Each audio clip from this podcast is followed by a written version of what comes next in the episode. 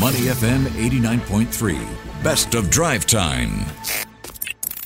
In the spotlight on Money FM 89.3. Money FM 89.3. Good afternoon. It is drive time. I'm Elliot Danker. It's time now for In the Spotlight. And today we're putting the law in the spotlight. It is a profession and industry that's constantly evolving, especially in recent years with the rise of technology. Today, we're going to discuss the impact of that technology and how it's going to shape the future of legal education. What's it going to look like? On the line with me is Professor David B. Wilkins, Faculty Director, Center on the Legal Profession at Harvard Law School. Professor, good afternoon. How are you?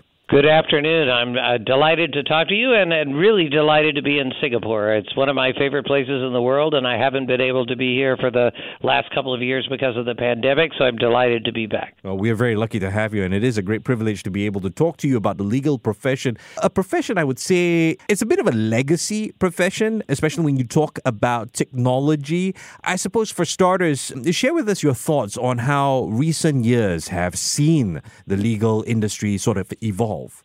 Well, as you uh, indicate in your question, uh, law is not exactly uh, typically the most forward looking of professions.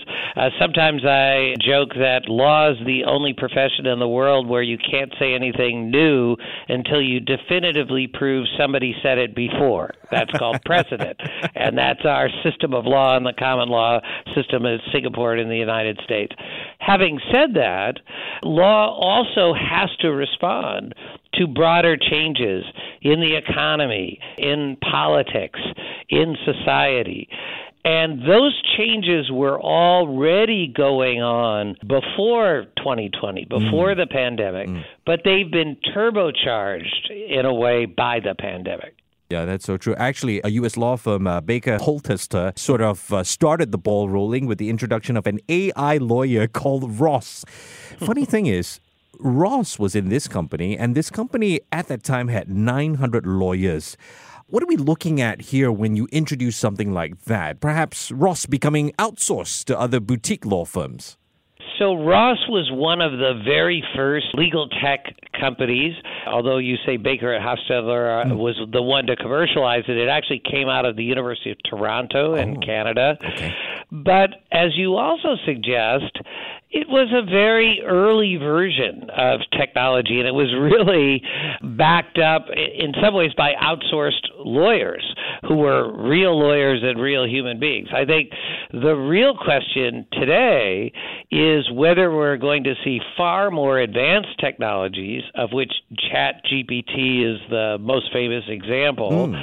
Doing the work that used to be done by real lawyers. And that's now becoming much more of a possibility, though we're nowhere near the kind of, you know, robot lawyer future that some people are afraid of. I'm not too sure I would trust the robot lawyer because he might not be as creative with language. Although, Professor, with, with you know, your, your last answer, how does that affect the role of a CLO? How does that role change, you know, when you consider things like compliance or legal risk management or even data laws for that matter? So I think these are some of the areas you're going to see the biggest impact first. One of the things we did, I'm here for a, a conference which we call uh, the next frontier of lawyering from ESG to Chat GPT that we're doing here in conjunction with Singapore Management University and their law school and the Singapore Academy of Law. And one of the things we were focusing on are how clients, particularly large corporate clients, going to be incorporating these kinds of technologies in different kinds of functions, of which, as you say, compliance or contract drafting or contract analytics or a lot of areas of law that are very much amenable to artificial intelligence, machine learning, and other forms of technology. Professor, I, I did my internship as a, a paralegal doing medical law contracts. I'm starting to think that paralegals are going to be obsolete. In fact, legal counsel or general counsels might be cut in half. Am I stretching there? well, I will tell you, there are a lot of uh, nervous people uh, in the legal industry as a whole, and I'd say paralegals precisely because much of what they do is read and review yeah. either contracts or basic legal information. That's part of what ChatGPT and other forms of large language model generative AI are proving itself to be very good at doing. Hmm. It's not, however, foolproof. Okay. We know that these language models sometimes, in the term of the trade, hallucinate, meaning they make up things that sound yes. very plausible but are not true. And it's because, and here's one critical point for your listeners these are not legal research tools mm. or search engines. So, in other words, when you were a paralegal, you were a human research tool reading documents or reading laws and summarizing them, mm. but you were reading actual laws here or actual contracts. Here, what these models are doing is simply predicting in an algorithmic fashion what's the next most likely word that would come given the previous word. Mm-hmm. And that could be something that might be very true or completely made out of whole cloth. Or as my boss would have said to me, uh, I was a boy seizing an opportunity in life. uh, Professor, with that in mind, I, I want to deviate slightly to criminal law, especially when we talk about AIs and, and, and technology, right? How does this change the role of an expert witness. And I bring this in mind because I used to be a government investigator. I used to be trained in profiling, and we were always on standby to provide that expert witness role in court. You look at Capitol Hill and how the FBI used social media. Does this mean one day perhaps the polygraph could be admissible in court with AI? Well, I don't know about the polygraph, but I, I do know. First of all, I just want to say you've had a lot of interesting jobs in your life. Uh, but the second thing I'll say, in all seriousness, is that in criminal law, these systems are already being used mm. for things like setting bail. In other okay. words, whether when a criminal, uh, when, a, when a defendant is arrested for a potential crime, is the person going to be let out pending trial. Okay. And that is often, at least in my system, I'm no expert on yours, a determination of how likely is it that if we let the person out that they will commit another offense or flee and not come to their court hearings. Mm. And there are expert systems that have been built to try to predict whether someone is likely to be a flight risk or a repeat offender uh, if they are let out. Okay. Now, these systems are very controversial in the United States because they're based on past data of past defendants. Okay. But that past data can itself be inflected with bias because if for example judges are more likely to give bail determination to uh, you know let people out on bail who are white as opposed to black then that'll get baked into the system and will have a biased system okay. so yes, these systems are being used, but they have to be used very carefully because if you're predicting the future based on the past, the past may itself have things in it that one does not want to replicate in the future.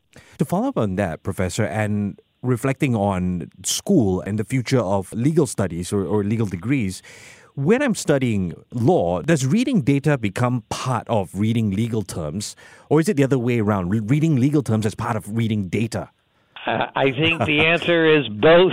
Wow. And we're still figuring this out. So let me just be very clear. Sure. This is a little bit like we're, you know, fixing the airplane in the middle of the flight. Mm. In other words, mm-hmm. no one actually knows where the resting place will be. But I'll say two things that, that show uh, the wisdom of both of your points. Okay. One is that lawyers are going to have to be better at understanding and interpreting data because so much what they're going to be asked to do is going to be based on data that they will have to either accept or reject. And that means they need to know more about data. And when I say data, that includes what something like ChatGPT spits out an answer to a legal question because you have to understand something about how ChatGPT works in order to understand whether or not this is an answer you can trust and in what circumstances. On the other hand,